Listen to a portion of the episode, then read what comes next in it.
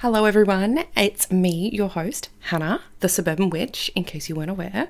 And I just wanted to jump in real quick before we jump into this, uh, what might be called a heavy episode, uh, to let you all know that I am doing a lot of classes at the moment. I have really felt a call to just sort of shift and pivot a little bit. I'm sorry, you can hear my cat meowing in the background. Um, I felt this call to shift and pivot away from doing my astrology reports, which was surprising. I love doing them, but I think I was just doing quite a few and it was becoming a little bit monotonous. And so I've actually taken them off the website for the time being. They will probably come back, but right now, just taking a break. And instead, I am focusing on doing my classes. You may have seen I did a tarot class, and then just yesterday, I did a candle magic class, which was wonderful. And I have another tarot class coming out shortly too, if you missed the first one. So keep an eye out. I'll put a link below to my actual shop where you can purchase the classes, and I would love to see you at one of them. They're super fun. I make them interactive. You learn loads and then also get the replay as well. So if you want to learn directly from me and have access to my wisdom and my, uh, what would I call it? Initiatory vibes, because that seems to be what happens. Hey, River, can you not chew on my pens whilst I'm recording my podcast? Thank you. River is my beautiful kitty cat. I love you. The people that my knowledge and energy is for will find it quite transformative and initiatory. I am a manifester in human design. That's what I'm here to do. And the people that I'm not for or who are not ready for that yet probably won't feel that tug or that pull to come and learn from me. So listen to that. Listen to what is happening in your body. If you do feel that tug, I hope to see you there or at least one of the ones in the future. And just a side note when you jump onto my website, all of the prices are in Australian dollars. So if you're in the US, it will actually work out cheaper for you. And same with the UK and Europe, it's going to be cheaper for you when you convert it to your own currency. But at the moment, all of my classes are $80 Australian and they go for around about two, two and a half hours. And we really get in there and they're fun. I keep them fun. I promise they're fun. Anyway, I'm going to stop talking. You know what's there, you know how to find it. And I hope to see you there. Otherwise, let's jump into this episode. Welcome to Witch Talks, the series for spiritual seekers, witches, and enlightened souls. I'm Hana the Suburban Witch, professional tarot reader, astrologer, and witch, and I hope you're ready to get up close and personal with your favourite witches. Alright, guys, this one's a heavy one. I'm going to start off with a quote from myself. I'm going to quote myself because I can do that, and this is my own podcast. I posted this on Twitter last year, and a lot of people really resonated with this, and it goes with the theme of this episode. Here we go. My witchcraft is a love letter to the little girl who felt powerless in the face of demons and the mighty force of the church. Ah, I even get goosebumps saying that again now. My witchcraft is a love letter to the little girl who felt powerless in the face of demons and the mighty force of the church because that's that's exactly what this is. Witchcraft for me is a reclaiming. I reclaim the power of the word. I reclaim my own autonomous power. And especially when the church does just make you feel powerless and fearful with its big force and its fear tactics and all else that goes along with it. So if you have any religious trauma, I will let you know this episode is going to go there. We're going there. So please take care of yourself. If it's a bit much, you can stop. It doesn't matter. Yeah? Take care of yourself. You come first. If you are listening and nodding along and, you know, shouting, Amen from the pews, let me know. I want to know. I want to know how this lands for you. It's it's something I'm really passionate about talking about and I think it's powerful. So here we go. Now I normally call these a mini-sode, but I got a feeling this ain't gonna be one because I've got a lot to say. Today's topic is religious trauma, specifically Christian evangelical Pentecostal style trauma, okay? Uh, because this is exactly what I went through myself. Now, this topic was, I guess, triggered by the fact that I went into a doctor's clinic this week and noticed that they had Hillsong music playing in the waiting room. If you don't know what Hillsong is, then you're probably not going to understand most of the stuff in this episode. But Hillsong is basically a mega church here in Australia and now the world, and they are very well known for their music. So, outside of the fact that their founding father is a convicted pedophile, outside of the fact that their head pastor has just been charged with knowing about the pedophilia and covering it up and allowing his father to continue preaching, outside of that, because unfortunately we have bad people in every organization in the world, although I do feel it's worse when they're preaching on being good and holy, yet doing that in their free time. But we're not here to talk about that. I'm actually here to talk about the music because that is what triggered a lot of stuff coming up for me this week, right? I don't think it's quite fair that I should have to sit through that music in a doctor's office. So let's backtrack, and I'm going to give you a little bit of my personal story, okay? It's not the full story from Christianity to witchcraft, but it is the Christian side of my story and my thoughts around that. If you yourself have religious trauma, I do advise that you listen to this with compassion for your future, uh, your past self, and compassion for what you've been through. And if it does get difficult, take a break or stop and go and chat to someone, preferably a licensed professional. So, my story I went to an Assemblies of God or AOG church, which is now known as Australian Christian Churches. I'm not going to give the name of the church that I attended, and it wouldn't matter anyway because they've had numerous name changes since then. Now, the ACC is a branch of the World Assemblies of God Fellowship, which is the largest Pentecostal denomination in the world. And the church that I was specifically raised in is still a part of the ACC. Hillsong was also a part of the ACC up until 2018, where they withdrew from the ACC and became their own denomination. Senior pastor at the time, Brian Houston, said of the split that as Hillsong Church has continued to grow, we no longer see ourselves as an Australian church with a global footprint, but rather a global church with an Australian base.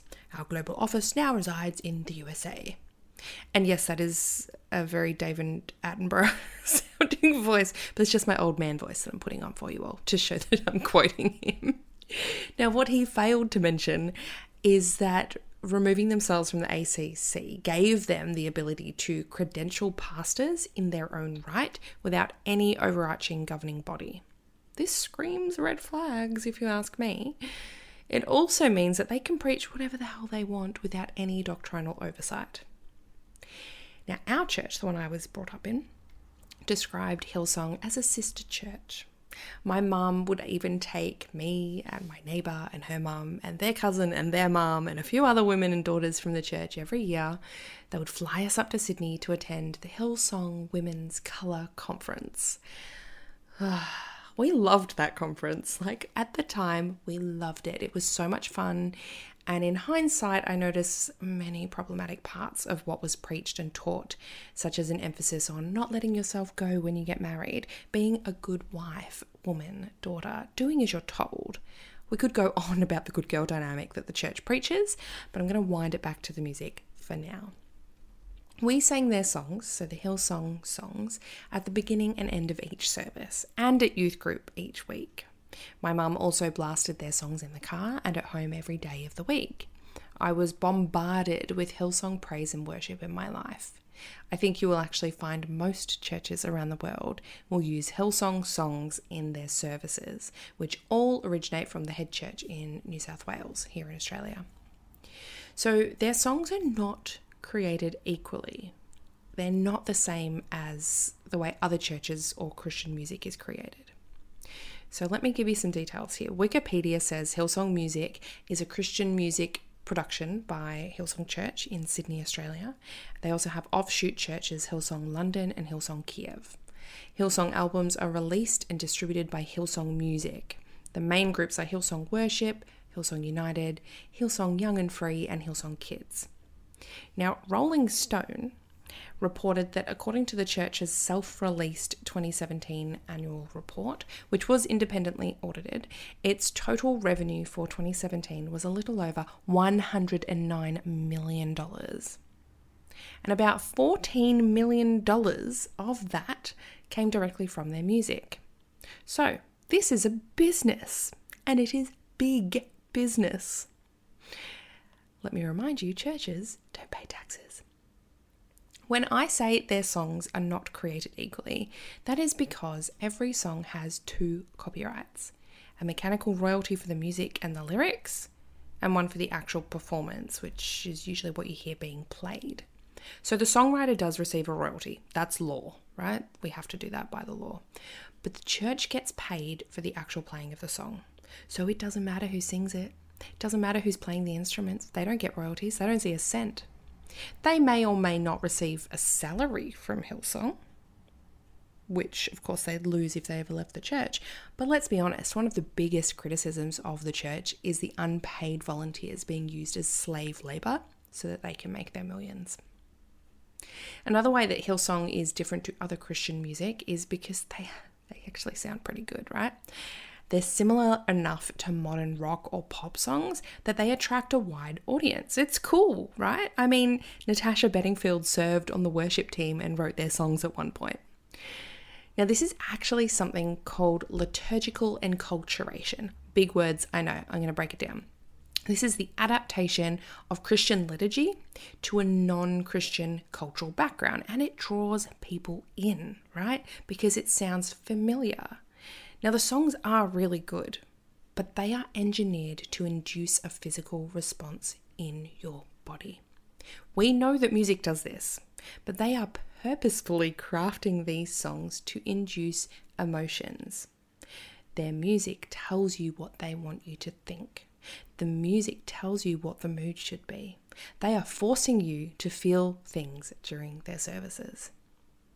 If you've ever been to a Hillsong or any evangelical church, the piano starts softly playing an intro to a worship song just before the call to the altar. It's a very somber mood. Everyone closes their eyes. Like you just know, you know what you're supposed to do. It triggers you to do things and feel things. I've also heard people saying that they were told to change the temperature in the room when certain songs came on to induce goosebumps on the skin as the songs were going. It begs to question a lot of the spiritual things that happen. Is that induced through the music and the repetition? Or was it an actual spiritual experience? This is where it gets a little bit funky. Now, we were told to bring as many friends to church as possible, and the music was a big draw for this. Like, oh, no, no, no, it's not like other churches. This one's cool. The singers and the musicians on stage were always beautiful, dressed wonderfully, and everyone wanted to be them. Darlene Zschech was the lead singer at Hillsong when we were attending things like their annual colour conference, the women's conference. And when I tell you every woman there was dressed like her, it is not an overstatement. Even the women in our church, right? Because we would watch her on TV or we would watch clips of her in church. And the women, they copied her hair, her clothes, even her movements on stage, the way she worshipped. We all wanted to be her. So I just want to come back to say I have nothing against Christianity. But churches especially megachurches, are a different ballgame. I remember one time there was a person who was homeless and they wandered into my church asking for some food. And I remember the, the ushers, so they the people that usher you to your seat, they said, yep, yep, yep, sure, shh, shh, shh, you know, like shushed them and moved them to the back so no one could see them. Yeah, sure, we'll feed you. Uh, you just need to sit through the service. So basically, sit here, maybe get converted by our awesome music and charismatic pastors, and then we'll help you. If Jesus was here, he would have just fed him. When we read the New Testament, did Jesus ever try to get people into church? No. Actually in John 2:19, Jesus actually threw money changers out of the temple for trying to extract a profit. Did you hear that Hillsong? And then he threatened to destroy the temple. Jesus hung around with beggars, thieves, probably homeless people too, and prostitutes. Did he proselytize to them? Nope. He just hung with them and treated them as normal humans. He wasn't shaming them or forcing them to follow him. He simply, simply lived his life, and if people followed him, so be it. I also want to speak on, and this might be jumping around a little bit, that's because I'm literally taking notes from my live, which was prompted by certain comments that people would leave as I was talking, like, oh, what about this? And I was like, oh my gosh, yes. So I've taken out the oh my gosh, yeses, except for just then. Uh, but I do also want to talk about something else called Mercy House that was run by Hillsong and partially funded by Gloria Jean's. Now, this is relevant to my own story and it's not something that I talk about a lot, and it's something I've only recently been a bit more public about. And that is that I, I did have an eating disorder as a teenager. And it was pretty bad for a long time, from about the ages of 12 to 21. And at the worst part, my mum was at her wits' end. Sorry, mum. and she took she took me to Sydney to this place called Mercy House and we went on a walkthrough. Now, Mercy House is like a rehab center for troubled teens, and it started as a place where you would send pregnant girls, and then it uh, expanded into those who had eating disorders, self harm, mental health concerns. Okay. And we went through a walkthrough, right? And this place is in the middle of nowhere. Like it is in the countryside. And the only time you were allowed to leave, like you get locked in there, the only time you're allowed to leave would be to go to Hillsong on a Sunday. That was it. Okay? Mum, thank fuck, had a bad feeling about it. She is clairsentient, although we didn't have that word for it until recently.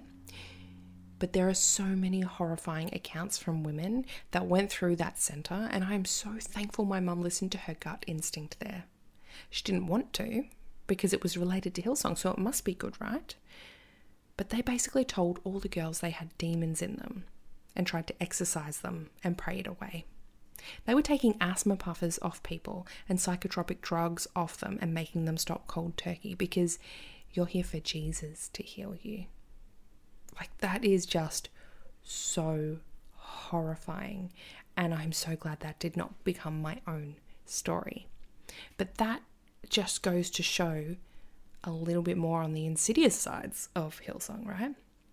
And I'll put a link in the description for an article specifically about Mercy House if you wanted to read more into that. Now, as I said earlier, this was partially funded by Gloria Jean's Coffee here in Australia, so just a coffee house. And whilst it was free for girls to go to, if they were on Centrelink, which is government benefits, they were told to sign those across to Hillsong. Families were also asked to provide a donation, and a lot of the people working there were Bible students, right? Hillsong profits off music, merchandise, free slave labor, and prosperity gospel. What's that? It's telling people that if they're good enough, God will provide for them. If they tithe 10% of their wages, God will provide it back tenfold. Be a good girl, do as you're told, and you will be rewarded. That was the message, and that was the lie.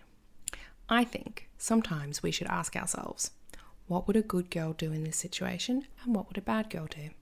Then choose the bad girl option because this can help us heal from the good girl aspect that the church instills in us. The free labour thing isn't just limited to Hillsong either. My own church did it too.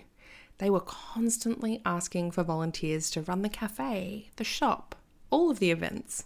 Now, I'm all for volunteer work generally, but not when the church or business in question pays no taxes and makes you basically pay to do the work. You also can't move up in the ranks unless you put in your time. It is a recipe for overwhelm, burnout, and disaster. When we did work experience at school, and I went to a Christian school as well, everyone else went to like McDonald's or some cool business that they found or a retail clothing store, right? Where did I go? I went to church. So for two weeks, I followed the youth pastors around.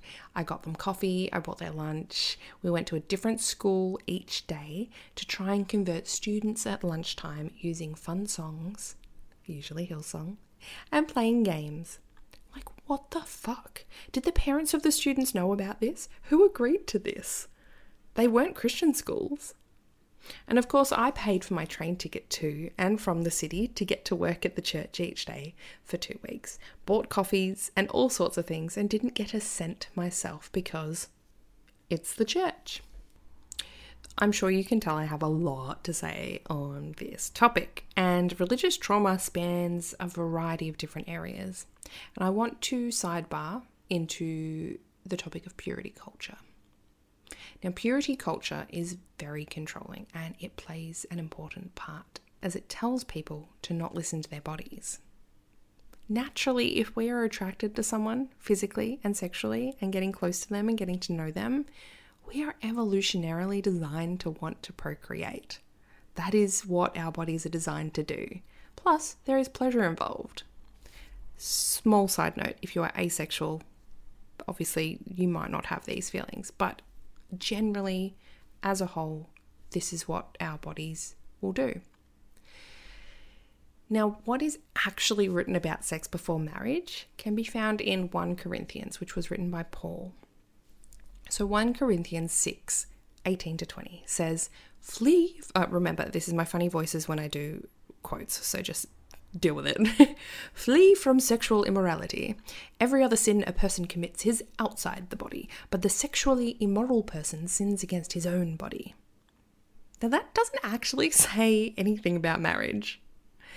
But in Hebrews 13, it talks about honoring the marriage bed by keeping it pure. Let the marriage bed be undefiled. I mean, I'd say that is open to interpretation. The other thing about the Bible is who interpreted it. Because a lot of churches, especially the one I was raised in, use the King James Version, the KJV, which was translated for King James with political reasons in mind. So everything will be tainted with the political leanings of that particular time frame for when that version was translated. So you have to look at the political implications of the time period for when it was translated. And what was it doing for the church or royalty at that time? Also, we need to think about the time that it was written. What was the cultural understanding of these words? Let the marriage bed be undefiled? That could have a totally different meaning. Maybe that means don't sleep with someone else in your wife's bed. Maybe you can sleep with them in another bed, but not your bed. But that doesn't actually say not to have sex before marriage. So it's not biblically accurate to say that it's a sin to have sex before marriage, yet that's what the church preaches. And they do it in such a way that most Christians would not know that it's not in the Bible because they are told it is a sin to have sex before marriage. Sex is powerful. But what's more powerful is telling people it's wrong to have this natural physical impulse. Because when you accidentally go a little bit further than you think you should, what emotion does that produce in your body? Guilt, shame. Guilt is there to tell us when we've done something morally wrong. It comes up to tell us to make amends, to keep our connections in our community links safe and repair relationships. But it gets very skewed in this day and age when we feel guilty for doing something that someone else may perceive as wrong, even though it doesn't actually hurt anyone or affect anyone else whatsoever. A good example of this is mum guilt. Why do we even have that in our vocabulary? Mum guilt. Like, that can fuck right off. I feel guilty for feeding my baby overnight because someone said they should be sleeping through. This is not an appropriate use of our guilt emotion. How ridiculous is that? Feel guilty if you hurt someone on purpose. Don't feel guilty for doing something that you need to do to survive or for doing what you want to do. To bring it back to me, I had sex before marriage. Oh, shock, horror, surprise! And it was before we were kicked out of our church. I remember the feeling at the time full of shame, full of guilt. I felt dirty. Now, I personally have a very all or nothing personality. My husband, husband calls it an addictive personality showed up in my teens as an eating disorder where it was either eating nothing for days on end, finally feeling guilty for not eating, so I would take a bite of something and think, fuck it, I might as well eat everything in sight now, which would cause a binge and often later a purge, and the big old guilt cycle began again. It also showed up in drug use, in cigarettes. Gosh, I was a smoker from the age of 12. And then the day that I quit, it was cold turkey at 23. Yet I know that I cannot have a sneaky cigarette ever again, or I would go straight back to it. I know myself now. I know this. Like, that's why I don't do it. Although I have said if I if I ever got you know told I have a few months or whatever left to live, I would be like straight back into it. Like, doesn't matter anymore. Because I did really enjoy it. But that's not a promotion of cigarettes in any way, shape, or form. They are bad for you. Don't do it. So this all or nothing behavior behavior also showed up with sex because it was drilled into me. You can't have sex before marriage. You can't have sex before marriage. Oops. You've had sex before marriage. Not by choice, but it happened. And suddenly it was like, well, fuck, what's the point in continuing to wait? I am already dirty in the eyes of God, dirty in the eyes of my future husband. I'm wrong and sinful and obviously going to hell, so why hold back now? That is the mentality the church can put into you. And when you mix that with any form of mental health, which many people have, well, you're fucked. You can get stuck in a risk taking cycle feeling guilty and shameful, which can only exacerbate any mental health issues that you have. Purity culture is just another form of control that the church have over you. Because if you feel guilty and if you feel shame, what are you going to do? You're going to run right back to God and ask for forgiveness. And when they play that chord on the piano and the pastor stands up and everyone gets all somber and serious and they say, If there is anyone here today and they want to say in their heart today, Jesus, set me free. And you have everyone going, Hallelujah, in the uh, audience. Then I invite you to come to the altar. Raise your hand and we will pray with you today. Give up your sins to Him and He will wash you clean again. Who here needs to say sorry for the sins you've committed? Uh, I'm pretty sure Jesus was supposed to have died for those. Why do I have to keep apologizing, right? The amount of times I responded to that altar call hundreds, hundreds. I even got baptized twice once at age five, once at age eight, because I felt it was necessary at eight years old. Are you relating to this? It's very personal, I know, but I also know I'm not alone. Only do it for kids or to please your husband. Don't take pleasure from it because that's slutty. This is what gives us trauma. These lessons that are drilled into us, this is the traumatic stuff. It's the rules that we live by that produce these intense feelings. We shouldn't feel morally wrong for doing or thinking things that are part of our human nature. To place shame on that is wrong. It's the same thing as placing shame on food, which is what I did for many, many years of my life, which divulges into things like an eating disorder. Putting shame on sexual thoughts, actions, impulses, desires, and fantasies, which are all a part of being human, unless you're asexual, causes that to shift off from its natural pathway. Similar to adding shame to food causes you to start eating differently, viewing food and your body differently, and separating you from your natural appetite. Same with our sexual desires. That's going to divulge into things like sexual impotence, that is purely psychological from the church, repressed sexuality, repressed homosexuality, and in worst cases, it can maybe even be why we see such high rates of adultery and pedophilia in the church. I'm not saying it's the reason, but it damn well could be. I myself am bi, and I only came out to my mum and my brother this year. For years, I thought there was no point since I'm now in a heteronormative relationship. And then it got to the point where I realized it's a part of who I am. I'm only hiding it because I'm in fear that people are going to think of me differently, mainly my family or my friends from the church. And it was funny because I was so much more open about my bisexuality with people who I knew had never been in a church or people that I'd only just met. But anyone from my past, that was a really tough conversation for me to have. We need balance here. Because what does it do to us if we see the things that are good and normal in life as wrong, or the things that are wrong and harmful as good? Like forcing your beliefs on others as a thing to be celebrated because you see it as right and good and righteous? That is the problem with these churches. They think they are doing the right thing when they are inviting you to church or playing their music in the doctor's clinic. That is proselytizing.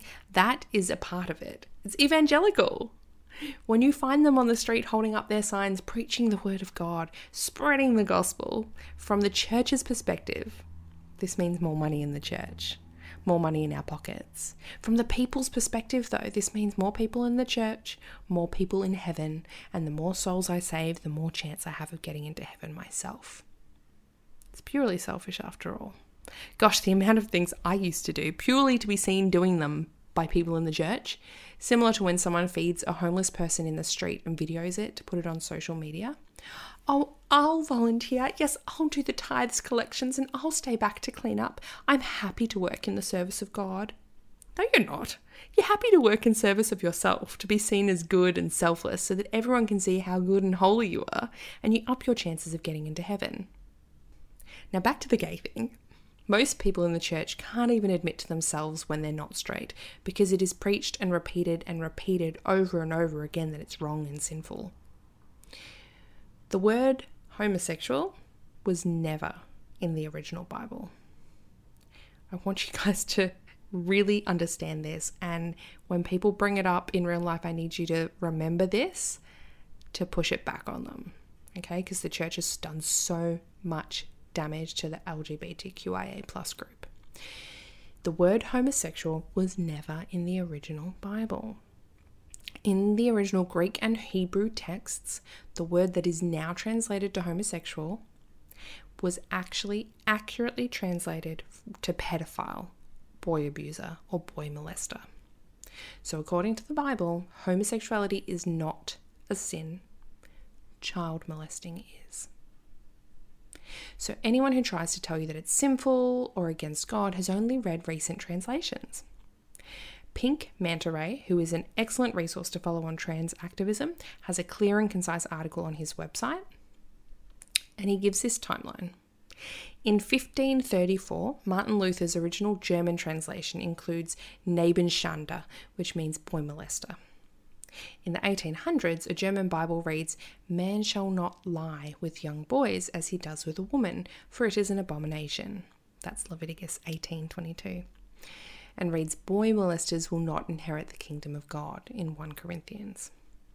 By 1892, the Germans create the word homosexual. By 1983, the American company Biblica pays for an updated German Bible that uses the word homosexual instead of boy molesters. This was later put into the English Bibles, which read, Man shall not lie with man, for it is an abomination. This leads into witchcraft as well, because we haven't even talked about witchcraft yet. And you know this is the same stuff as what I've just said, right? Being gay is preached as a sin. Witchcraft is preached as a sin. Same devil, different hats. Witchcraft was yet another mistranslation. Elizabeth Sloan wrote an article on Haaretz.com which attests to this. Exodus 22:18 says, "Thou shalt not suffer a witch to live." The original Hebrew word used in Exodus, which has been translated as witch, and remember this is Hebrew, so I'm gonna I'm gonna stuff this up. I am so sorry, but it is mekhashepa. But what that word actually meant when Exodus was written thousands of years ago, we don't know. The root of the word is translated as mutterings by one biblical scholar and theologian in a book called Biblical Demonology. He essentially interpreted it as witch by one who practices magic using occult formulas, incantations, and mystic mutterings. But then a man named Kenneth Kitchen, a Bible scholar at the University of Liverpool, translated that root word as to cut and thinks it might refer to cutting herbs. If we look to the Hebrew Septuagint, Mekupshepa was translated into pharmakeia, which is Greek. And pharmakeia can be more akin to herbalist. However, Reginald Scot, which is a British member of parliament in the 16th century and one time student at Oxford, translated pharmakeia to actually mean poisoner in his book, The Discovery of Witchcraft. So Exodus might be referring to poisoners instead of witches. I'll link you to her article as it goes into greater depth than I have time to here and has links to all of her sources as well. And I've mentioned this on previous podcast episodes, I believe the one where I interviewed my husband, because pharmakeia is actually where we get the word pharmacy, right? And that's where drugs, poisons, all of that link in. So maybe we should go and tell Christian Karen that it's actually her Panadol that's causing her to sin. it's not. You can totally take Panadol. It's fine, guys. Now, as I mentioned, I had mental health concerns um, and I struggled from about 12 to 21, and then again after the birth of my daughter at 26. But my teen years were pretty tough, which was due to many different reasons. One being the church, another being that I was quite sensitive and didn't quite know how to process that. And there was a lot of shame in lots of things. The constant story that I was told Hana talks too much. Oh my God, she never shuts up. And my mum used to say, I couldn't wait for you to start talking, and then you started and never stopped. And my dad would say, Well, you always know when Hana's home, blah, blah, blah, blah, blah. And by the age 24, I was so damn afraid to speak, worried people wouldn't like me because I talked too much. I, I started a job at 24 and I didn't talk for the whole first month. Everyone was like, oh, she's so quiet and introverted because I just didn't feel safe being me. My personality felt too big for others, so I made myself small. Now you can see how just a couple of comments was enough to cause this massive shift in my personality and the way I express myself in the world, even into adulthood. So I'm sure you can imagine how hearing any sort of thing that we've been talking about being taught in the church week after week after week on a repetitive basis, you can see just how much of an effect this would have on people and how they show up in the world. It can literally change them. It changes what they think they're allowed to like. So, this is a core part of deconstructing from religious trauma. We need to figure out who we really are under all that conditioning. Now, the last thing I want to briefly touch on before finishing up my epic religious trauma monologue today is testimonies. Testimonies, why are they a thing? Oh, or let me tell you my sob story about how terrible my life was before Christ. With my all or nothing mentality, I used to sit there listening and fantasize about going so far off the rails that I would have the best testimony transformation story to tell on stage at church. That is not healthy. That is fucked up. That could also be a very negative association with my Scorpio moon in my natal chart. But that whole topic, I guess, is one for another day. I guess it just gives you a little glimpse into some of the things that can affect people who go through the church, why it causes so much damage, and why that fucking Hillsong song blasting through a doctor's office was so damn triggering. Please, if this has spoken to you in any way, let me know. If you have a particular takeaway from this episode, I would love for you to get in touch with me. You can email me suburbanwitchery at gmail.com, shoot me a DM on any of my social media accounts. I always respond to my DMs. Feel free to hit me up, chat about it. I want to get to know you, and if we've got this in common, then definitely let's talk. I want to hear your stories as well. If anything I've talked about today has brought up something for you, I recommend you seek professional help.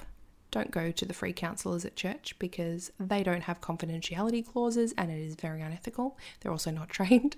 Definitely go and see an actual psychologist or therapist to talk about this sort of stuff with. Something I have done many a time with many a therapist, and I still haven't gotten into all of it or unearthed it all. If it did bring up some things for you in a good way, as in, mm, I didn't realize that might have been affecting me too, but it's not like too traumatic for you. Maybe go back, listen again, and take some notes. Write it down, expand on that, do some tarot cards around that particular part and see what other things might be underlying or how it's affecting you in other areas. There are a lot of ways you can start to incorporate some of the teachings from this episode into your own healing journey from religious trauma. I hope this has helped. I hope this speaks to some of you. I know it is not for all of my audience, and that's fine. That's okay. But I hope it's helped you. I hope you have a lovely day wherever you are in the world today. And if you can, please leave me a review. Bye for now.